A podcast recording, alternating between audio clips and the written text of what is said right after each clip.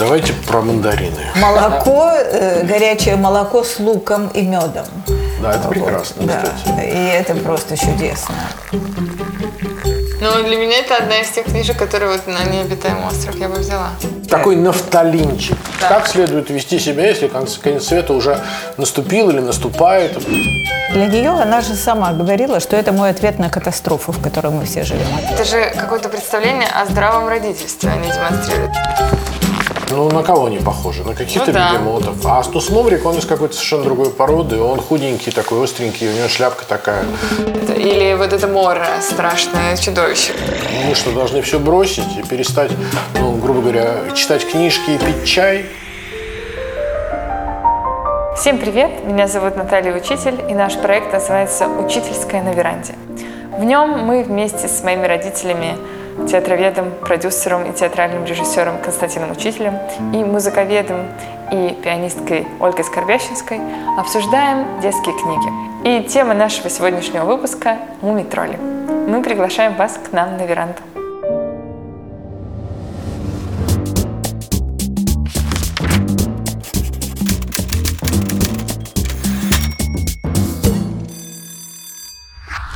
А, ну что, привет. Привет. Мы решили э, с вами опять встретиться. Обсудить мумитроллей. Ну, мумитролли это вообще моя самая любимая книжка. А у вас? Ну, у меня одна из самых любимых. да. У тебя? Да, конечно. Э, Когда вы первый раз, когда ты первый раз прочитала мумитролли?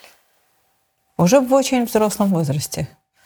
Потому что ты, видимо, что в детстве ты не читала этих. Нет, нет, нет. э, Я не читала в детстве, и мультика не смотрела, вообще ничего я не знала про мумий троллей. Папа мне ее принес, когда я ждала ребенка.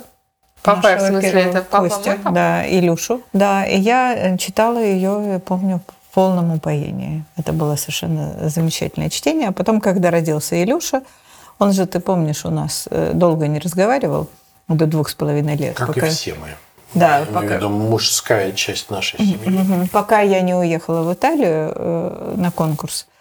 Э, И он остался вдвоем с, э, с папой и заговорил мгновенно. И вот самое замечательное, что он говорил сразу страницами из «Мумитролей». А это произошло потому, что я все время ему читала «Мумитролей».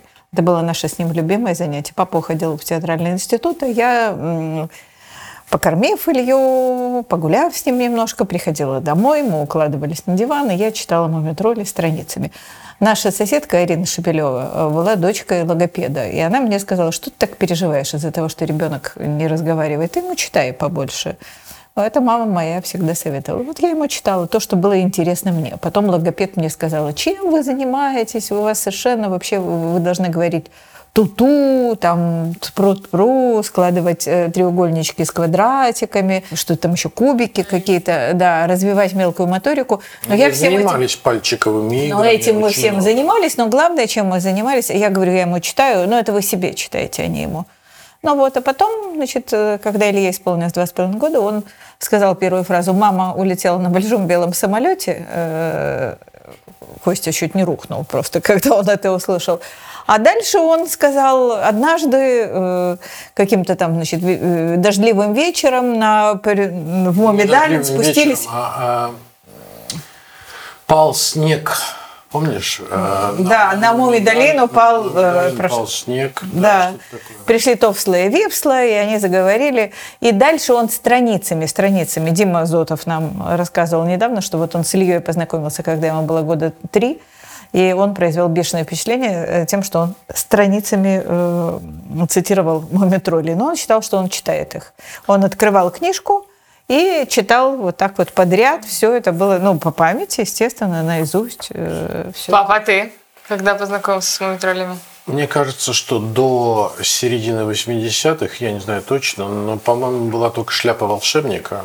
И «Шляпа волшебника» я прочитал не в детстве, а в каком-то подрос- подростковом возрасте, то есть рядом уже с ну, совершенно, э, так сказать, взрослой литературой между, там, я не знаю, Гоголем, Гофманом, Диккенсом, вот. Ну и, и тем не менее впечатление было очень сильное. Я помню, что и, и мультик мне очень нравился. Я вот забыл, к сожалению, фамилию режиссера, который снял этот мультик. Это же на Свердловской студии было снято.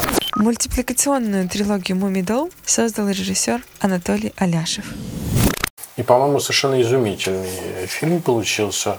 Хотя я его... А ну, комиксы, они попадали в Советский Союз? Нет, э, нет, конечно. Комиксы, мы знали, что такое комиксы, опять-таки благодаря тому, что Мурзилка что- была, там веселые картинки. Мурзилка, веселые картинки, да, но, но у нас даже был один номер журнала «Пиф».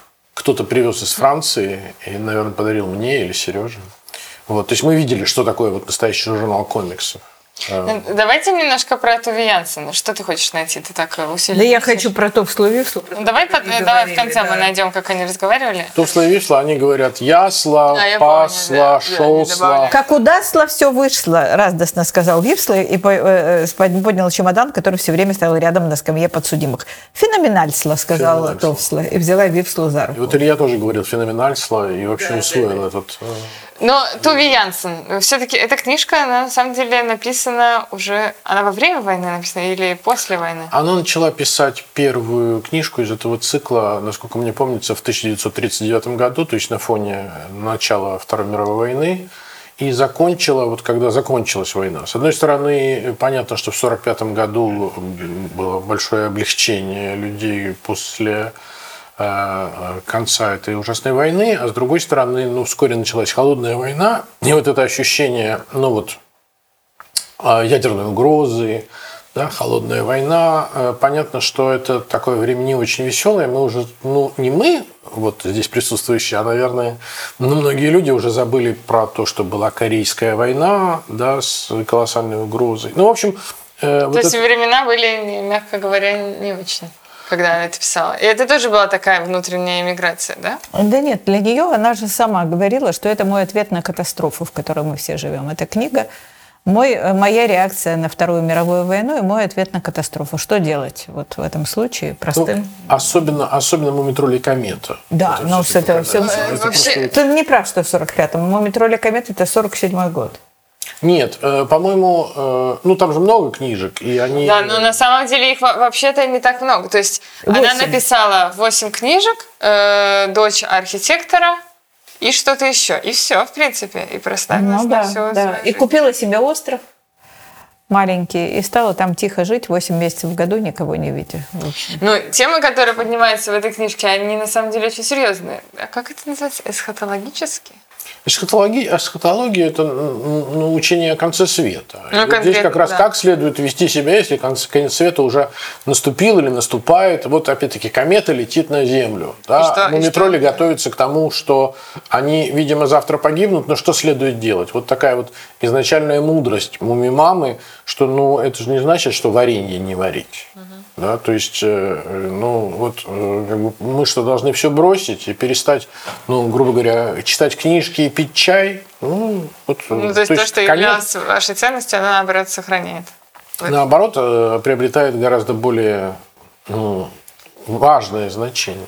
А еще я тут недавно поняла, что вот мемуары Муми Папы, это в каком, какой момент пишется? То есть он тоже, там это так с юмором рассказано, что он заболел, но ему кажется, что он умирает.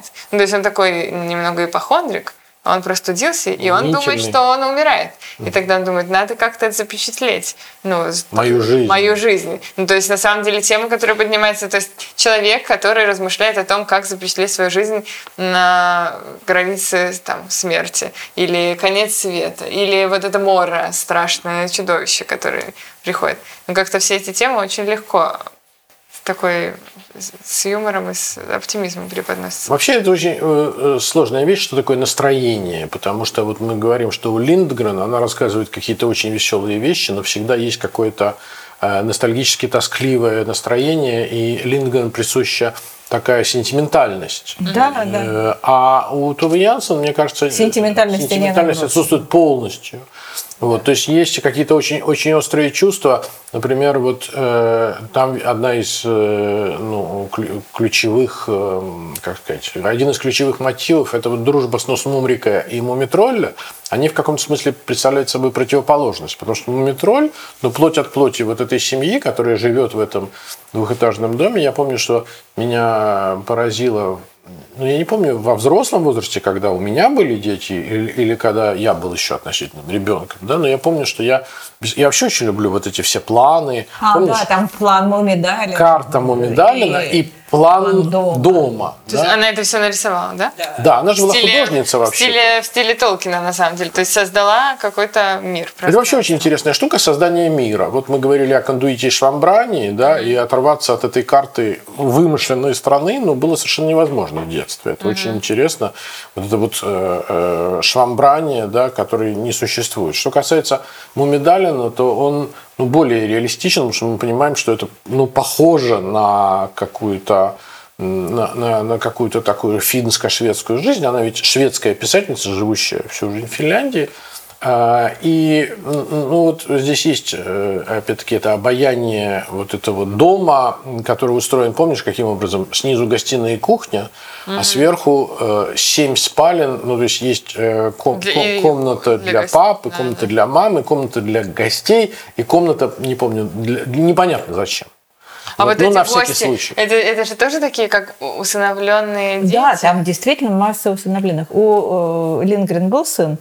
Кстати, Карсона она написала для него, когда он заболел, рассказала. А Туве Янсен, э, у нее не было детей, она сказала, что она не может рисковать так. Да?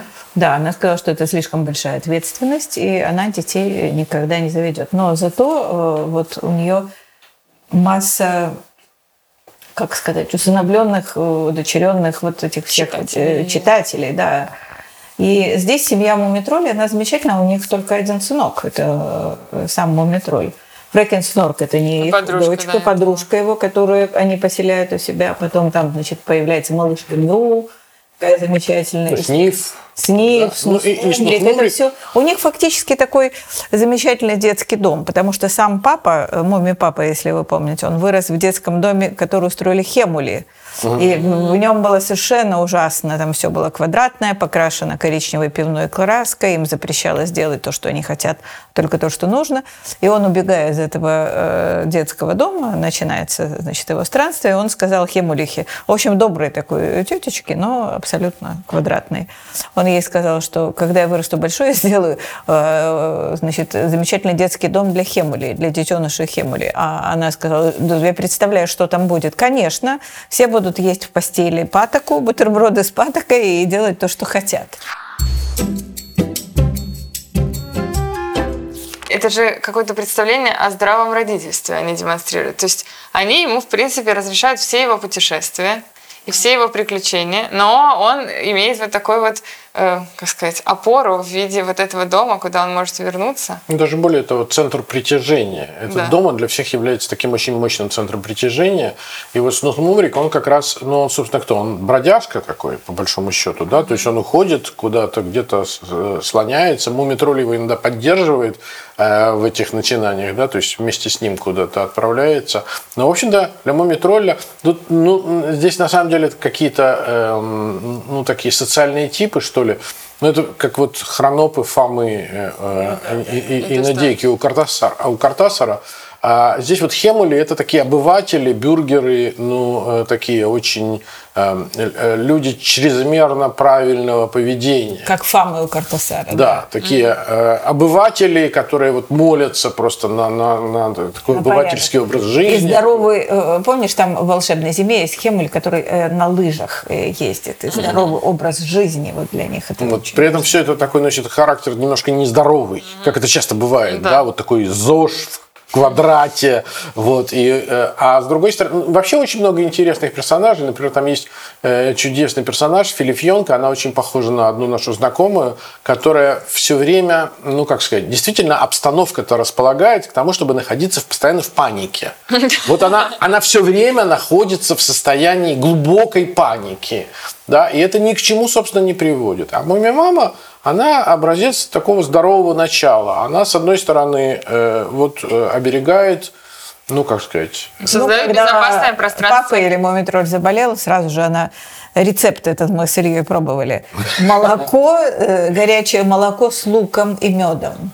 Да, это прекрасно, Да, кстати. и это просто чудесно. Ну и, и вообще вот эти какие-то домашние ценности семейные, да, в, в каком-то очень, очень здоровом, ненавязчивом виде, да, что дома должно быть уютно, чисто, э, варенье должно быть, э, э, вот можно играть в игры, ну вот какая-то такая вот среда, в которую ты сам начинаешь стремиться, и понятно, что каждый создает для себя какой-то идеальный образ вот э, этого мумидома, но вот, очевидно для нас это Репино. Ну, да, где мы вот, сейчас находимся. Да, а давай мы чуть-чуть расскажем, потому что мы об этом не говорили в прошлых передачах, что это за пространство, в котором мы находимся. Это дом творчества композиторов. композиторов. Мумий-дом композиторов. Да.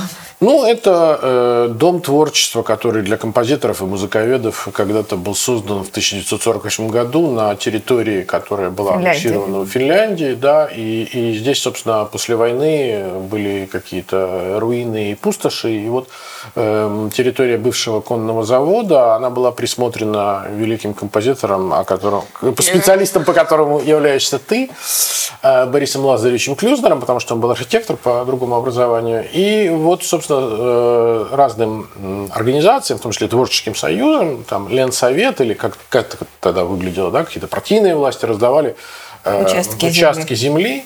Физики получили что-то в Комарово, там литераторы. И здесь получилось, э, сначала была одна дача, потом постепенно стало 24 коттеджа. Я хочу, и, кстати, как 24 прелюдии, как 24 тональности.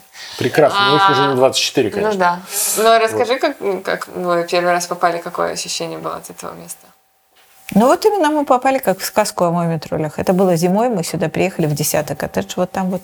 Здесь еще рядом был э, Андрей Павлович Петров. Ну и 20-м здесь жил коттедже. в этом же 20-м коттедже, до того жил Шостакович, да? Да, да. да. Ну, все, все жили, не только петербургские композиторы и музыканты. И мы шли из. Комарова пешком по этой дорожке, и началась такая страшная метель, и мы думали, дойдем мы или не дойдем сюда.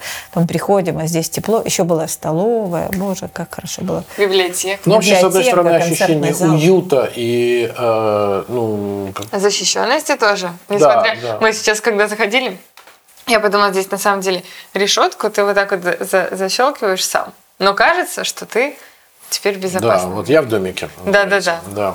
Ну, дело в том, что здесь все друг друга знали, и за счет этого, ну, скажем, вот когда вы росли, то э, Можно было отпускать было отпускать ребенка трех лет, э, просто вот, ну, вот я пошла, мама. Ну и пошла, и пошла. И на территории ты бегаешь куда хочешь, потому что в конечном счете здесь, ну, все люди знакомые, и все как бы присматривают за тобой. Там, Тем не менее, мы здесь потеряли одного с мо- с Носмумрика. Максима, помнишь? Я помню. Да. Ну, он просто заснул в домике. Ну, в общем, э, на, на самом деле это идеальное пространство для работы композитора, потому что до, до относительно недавнего времени здесь было очень тихо. Ну и мы находимся на берегу Финского залива, мы не говорим. Да, да. С одной стороны, вот этот голос залива и, и вид его прекрасный в любую погоду. А с другой стороны, ну, то, что необходимо для музыканта, ну, то есть кроме инструмента, и, и, ну, просто нужна тишина. Сейчас тишины стало немножко поменьше. Вот, но, но, тем не менее, здесь довольно тихо. И поэтому здесь очень многие люди написали, ну, вот мы говорили о десятом коттедже, ну, вот опять-таки Кнайфель написал Алису а, в, в десятом Ну, Андрей коттедже. Петров Андрей Петров музыку. написал в 20-м коттедже «Сотворение мира». Соловьев Седой здесь работал, Баснер здесь работал, Хачатурян здесь работал, Шостакович написал здесь э, Квартет. 14-й квартет. Э, Ну, в общем, это такое место, в котором еще работает вот эта среда. Ну, действительно, это, это действует. Иногда действует даже, я бы сказал, не лучшим образом, потому что я, когда в первый раз один оказался в 20-м коттедже, то как бы немое присутствие Дмитрия Дмитриевича Шостаковича, оно немножко давит. То есть ты сел писать какую-то книжку или даже по какой-то причине надо было ноты писать. А там э, бюст, как голова. А, да? Ну, ну, бюст он в окне. Ну, в общем, ну, как бы присутствие, немое присутствие Шостаковича такое укоризненное немножко, что, типа, чем ты здесь занимаешься вообще, да? Если вернуться к теме Мумитроли, чем мне напоминает Мумидол э, Репина, тем, что вот ты как не приезжаешь какое-то время года, и здесь, Здесь всегда прекрасно. хорошо. И вот э, на самом деле Мумитроли это книжка, в которой показаны, по-моему, все сезоны. Да, да. И это- они все прекрасны. Даже в конце ноября самое вот это последнее и самое грустное, депрессивное Грустное, депрессивное, тоскливое, но, но, но по-своему прекрасно. прекрасное время. И вот это удивительная книжка, в которой действительно воссоздается весь календарь, весь какой-то календарный цикл, вот эта цикличность э, жизни человека. И, и, и, ну и понятно, что это же, э, ну вот календарный год, это с другой стороны метафора человеческой жизни. Ну да. Вот есть там детство, да, есть зрелые годы, есть глубокая старость, и все равно это по-своему по совершенно прекрасное время. Ну, Но еще э, на тему там затрагивается актуальная для многих из нас про театр. Расскажи Ой, да, это любимая, любимая наша была в детстве книга, повесть «Опасное лето» называется. Угу. Тут вообще такие названия изумительные. «Волшебная зима» э, и «Опасное лето». Вот это две мои самые были любимые. Ну, опасное лето происходит из извержения вулкана в страшную жару, и э, вслед за извержением вулкана наводнение. И все зверюшки прячутся в изолированном, ну, островок остается. Да, да, да. Значит, да. а Моми мама с семейством сидит на крыше дома и думает, что только у негодяев все заканчивается плохо, у нас же должно закончиться хорошо. Хотя ничто не говорит о том, что все закончится хорошо, потому что вот сейчас вода поднимется, и они утонут, у них нет вообще ничего чтобы спастись. И вдруг они видят, что к ним приплывает странный такой плавучий корабль. Это не корабль, а театр, как выяснилось. Но вот тут совершенно замечательная история. Сама-то Тове Янсен, э, она была в театральной среде. У как сказать, э, укоренена полностью, да, она и э, в Стокгольме, она не в Финляндии жила, она жила возле Стокгольма огромное количество времени, хотя гражданка была Финляндии. Так вот, в Стокгольме огромное число раз она ходила на всевозможные театральные спектакли. А муми-трольчики, они такие обыватели, которые живут в своем муми-далине, и лето они, э, театра они никогда не видели. И они начинают а, обживать это театральное пространство. И вот здесь, мне кажется, для Тувы Янсенс опытом была э, идея, почерпнутая, может быть, из Шкловского или из Брехта, отстранения, отстранения, когда показано привычные для всех вещи показаны взглядом таким дилетанта, изумленного на это все взирающего. Или, может быть, даже Толстой с его знаменитым описанием оперы, да, «В войне и мире», а вот они попадают в это пространство, и они не понимают, они думают, что это дом какой-то, плавучий дом. Садятся, а, тут же начинают пить чай, а оказывается, что почему-то нарисовано на занавеске, нарисована березка или какой-то там значит, летний пейзаж, что такое, потом эта занавеска падает. Потом кто-то страшный бродит, э, его зовут реквизит, они видят комнату, на которой большими буквами написано реквизит, они думают, туда мы заходить не будем, это, наверное, страшно. И, в общем, но постепенно при помощи театральной театральной крысы Эммы, муж, который был режиссером этого театра и погиб раздавленный занавесом, который на него упал. Значит, вот при помощи этой театральной крысы Эммы они осваивают э, не только этот э, плавучий театр, но даже начинают э, ставить пьесу. А там происходит совершенно волшебная история. Помните, когда... Не пересказывай целиком, пусть... Нет. Но я хочу сказать, что вот эта пьеса совершенно замечательная, которую они ставят в конце, это happy end, и приезжают на лодках все э, обитатели этой, значит, новой э, реальности, э, наводнения. Вьетнамский народный театр. Да, нет, но мне... на лодках, а Мне кажется, что плоту. такое, может быть, и в Финляндии. У них же в Хельсинки вот этот оперный театр на озере стоит. Нет? Ну, в общем, совершенно феерическое зрелище, где продаются билеты. Старый Хемель приходит и Ну, говорит... и там фантастическая пародийная пьеса. Вот это. Невеста, а что, что ты скажешь? Невеста льва. льва. Да, а что это за пьеса? А что ты скажешь вообще про вот этот театр театральная составляющая? Нет, но это только здесь появляется. Мне кажется, это, э, ну, ну, как сказать... Э... Мы потом найдем. Я его уже нашла. Можно да, я прочту? Да, пожалуйста. Вот мне интересно, «Невеста льва» была такая действительно в шведской драматургии пьесы. Мне кажется, я встречала вот что-то такое, а, во всяком случае, опера была какая-то такая мелодраматическая. Э, Янова э, такая была певица. Мне подруга кажется, Тимановой мне кажется, пела. это пародия на все традиционные театральные формы вообще. И на оперу, и на символический театр, и на... Ну, вот это, это такое, э, как раз здесь насчет остранения, здесь все правильно. Да? Они смотрят на это немножко диковато, а вместе с тем они утрируют очень все эти угу. театральные элементы. Да, прочитай какой-нибудь кусочек. Ну, очень «Видите льва». Ну, там все ужасно смешное. Это такое, как сказать, это такой, ну, не, не лубочное даже, не могу найти правильное слово. Оно сверх, эм, ну, такой театральное до, до невозможности. Ну, такой, вот сейчас я прочитаю. Такой нафталинчик. Да, слушайте. А, значит, генеральная репетиция дается в присутствии э, зрителей. Угу. И я не знаю своей роли в панике, пробормотал Муми папа. Я не помню ни единого слова. Эмма, крыса, похлопала его по плечу. Понятно, сказала она. Все, как и положено на генеральной репетиции. Она ударила три раза палкой об пол, и в лодках воцарилась тишина. Счастье теплой волной согрело ей душу, когда она принялась крутить ручку, поднимая занавес. Шепот восхищения раздался среди немногочисленных зрителей, присутствовавших на генеральной репетиции. Большинство из них никогда раньше не были в Ну, театре. здесь остановимся. Я хотела Да. предложить папе рассказать историю. Мам, ты знаешь эту историю? Как к папе в театральную академию поступала, э, ну, на курс поступала студентка? Ну, это не очень интересная история. Ну, боже мой, ну, история. Нет? Таких очень много абитуриентов. Который сказал, давай все-таки. Ну, люди обычно говорят, я очень люблю театр, я очень люблю театр, потом ты вдруг ненароком спрашиваешь, а вы когда-нибудь были в театре? Вот, и обычно они говорят, ой, эм, Ну, это сказала очень здорово. А Скажи, это сказала очень здорово. Она сказала, Мам, это незабываемая, конечно, девушка. Она сказала, «Эм, мне как-то тетя подарила билеты в Мариинский театр. Пять лет Вся- Вся назад. комиссия так э, в- в- воодушевленно, ну и что же дальше произошло? Она говорит, не сложилось. Ну, очень здорово, что у них э, здесь... На самом деле в этом нет никакого упрека по отношению к мумитролям, что они не были в театре. В Да этом нет, нет, никакой нет. такой Они назидательности. смотрят на вот эту пьесу совершенно другими э, глазами и видят в ней замечательные Ну, вещи. такими наивными, и это вот здорово. Какие еще важные мотивы в мумитролях? Ну, дружба. Да, Да. дружба, они все очень дружат. И вот ну, с Мумрик и Мумитроль, они специально сделаны противоположными, да, они, ну, у них даже силуэты противоположные. Мумитроль, ну они же вообще бегемоты, эти Мумитроль. Они? Бегемотики, да. Ну, такие какие-то такие, ну, на кого они похожи? На каких-то Ну да. бегемотов. А ну, с Мумрик, он из какой-то совершенно другой породы, он худенький такой, остренький, у него шляпка такая. Вот, и у них вот какая-то дружба не разлей вода настоящая какая-то, да, они очень друг друга тонко понимают. Ну, насколько, насколько по-разному устроены люди, да, в этом смысле это поразительная книжка. В ней все типы. В ней все типы не просто человеческие, а какие-то, э, ну, какое-то невероятное... И всем есть свое место. Это, же, Каждый- это же и такая толерантная книжка. узнать. Да, да. да, да, очень, очень св- сверхтолерантная. И, и муми-мама, она для всякого человека, вот это Мама. очень поразительно, она для всякого человека находит подходящие слова.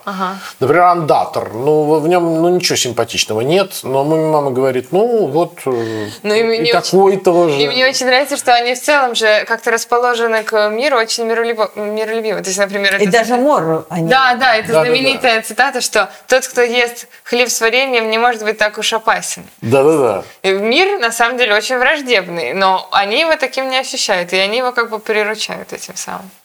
Ну да. И потом здесь вот есть э, тоже очень интересная тема э, вот э, э, какого-то заброшенности в мир, да. Э, э, они, в общем, где-то на, на краю мира, да. И там вокруг вот ну, трудно, За трудно одинокими горами что. непонятно, что происходит. Да. Но, они, но их это не пугает. Да, да. И, и, и более того, они вот как-то организуют свое пространство. Это в этом смысле книжка вот про, про Внутренняя спасение, опора. да, про, про спасение, про, Про Ноев ковчег. про Ноев ковчег, Да. да. Да. Вот. Ну и, конечно, здесь масса э, очень тонкого юмора, который, э, ну, действительно очень специфичен. Я не помню, чтобы кто-то пытался имитировать вот это. Да? Тут как-то вот не, не получается. Она действительно создала свой уникальный мир. Ну, видимо, в силу того, что была совершенно уникальным человеком с очень своеобычным Но для меня это одна из тех книжек, которые вот на необитаемый остров я бы взяла. Ну да, это, в общем, подходящая книжечка, да. Ну что, э, о чем мы поговорим в следующий раз? У нас, в принципе, осталась всего одна книга Давайте про мандарины. про мандарины. Ну, то есть ты хочешь про чебурашку? Ну, О чебурашку мы, кстати, не говорим. Ну, вот у нас Про чебурашку очень интересно. Очень интересно. Но давайте в следующий раз поговорим про Гарри Поттера. А еще, знаешь, есть еще маленький принц. Давайте про Гарри Поттера. Давайте про Гарри Поттера. Ну ладно, ну тогда увидимся с вами в следующий раз. Увидимся. Приходите. Это был подкаст «Учительская на веранде», который нам помогают делать продюсер и редактор Аня Павлова, звукорежиссер Александр Кремнев и иллюстратор Александра Рыбалка. Подписывайтесь на наш телеграм-канал «Учительская на веранде». Там много интересного, что не вошло в эпизоды подкаста. И будем рады вашим комментариям на любых платформах.